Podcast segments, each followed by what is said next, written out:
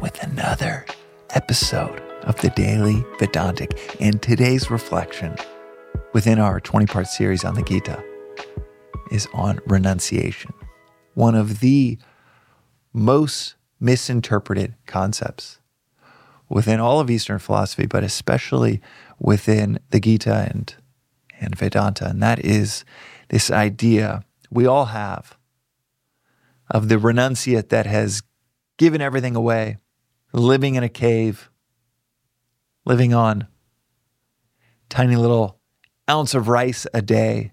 And this is in some way supposed to be a holy person, renouncing the world.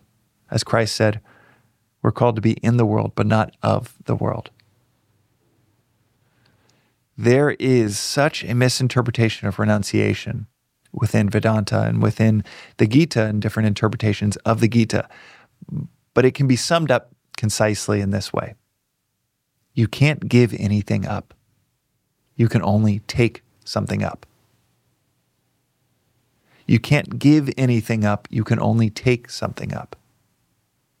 Renunciation is an effect, it is not a cause. You don't decide to renounce wealth. You don't decide to renounce name, fame, power, status.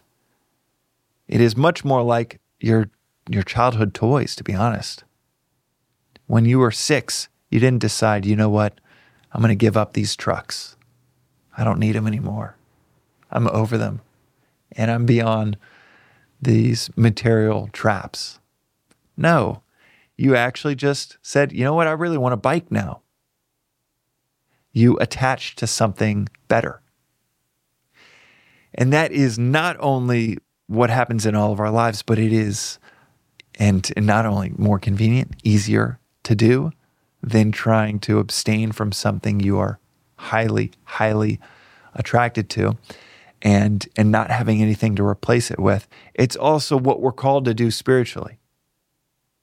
To hijack our natural wiring for attachment and to use that to attach to something higher, like climbing a ladder. Hook on to that upper rung to let go of the lower. So, within this concept of renunciation, it's really straightforward. You, we are not called to go live the, like the ascetic in the cave. You might be perfectly suited for immense wealth. There are examples like King Janaka, a realized soul that was a king with all material possession that you could imagine, but was not attached to it, was not governed by the current material wealth or the pursuit of more of it. You can absolutely pursue more of it, but you are not governed by that. Perhaps you're pursuing more of it to be of more service to your community. But what you've done is you've hooked onto the higher ideal to be of service to your community. And that might unlock immense latent capacity within you to earn money. In fact, 10 years ago when I was running my last company, it was so brutal, sent me to the ER with a heart condition and that I still struggle with today and PTSD of not being able to look at my email inbox because it was just bad news after bad news after bad news, especially in the last 18 months of the company after getting it to a nearly $400 million valuation within two years. My 20s was just this constant roller coaster of ups and downs, ups and downs. We would end up selling that company in a fire sale, making next to nothing off of it. And after seven years of seven days a week, working my tail off without balance.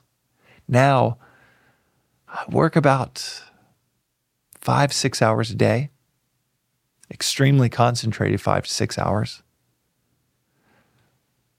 But it is a light workload in comparison.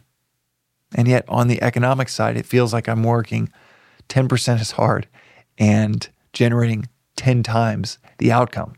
And that is this philosophy in action. Every company that I've started since then has been around a higher ideal of this product or this service can be useful to my community. And then it ends up being useful to a few other communities and a few more and a few more. Before I know it, something like Magic Mind has tens of thousands of subscribers and tens of millions in revenue. And it never, I never thought to myself, okay, I'm going to start this to generate some amount of wealth for me.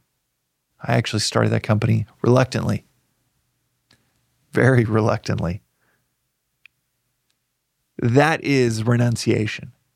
From the outside, it might look like a company that's growing fast and generating a lot of revenue.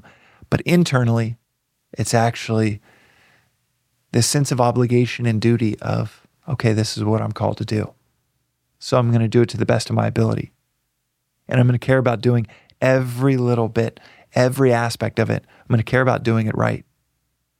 And it turns out it's one hell of a way to build a company when you are obsessed about your customer. Not obsessed about name, status, competitors, some ego manufacturing, or some financial milestone, but obsessed about the service that you uniquely can provide the product that you uniquely have an insight to make.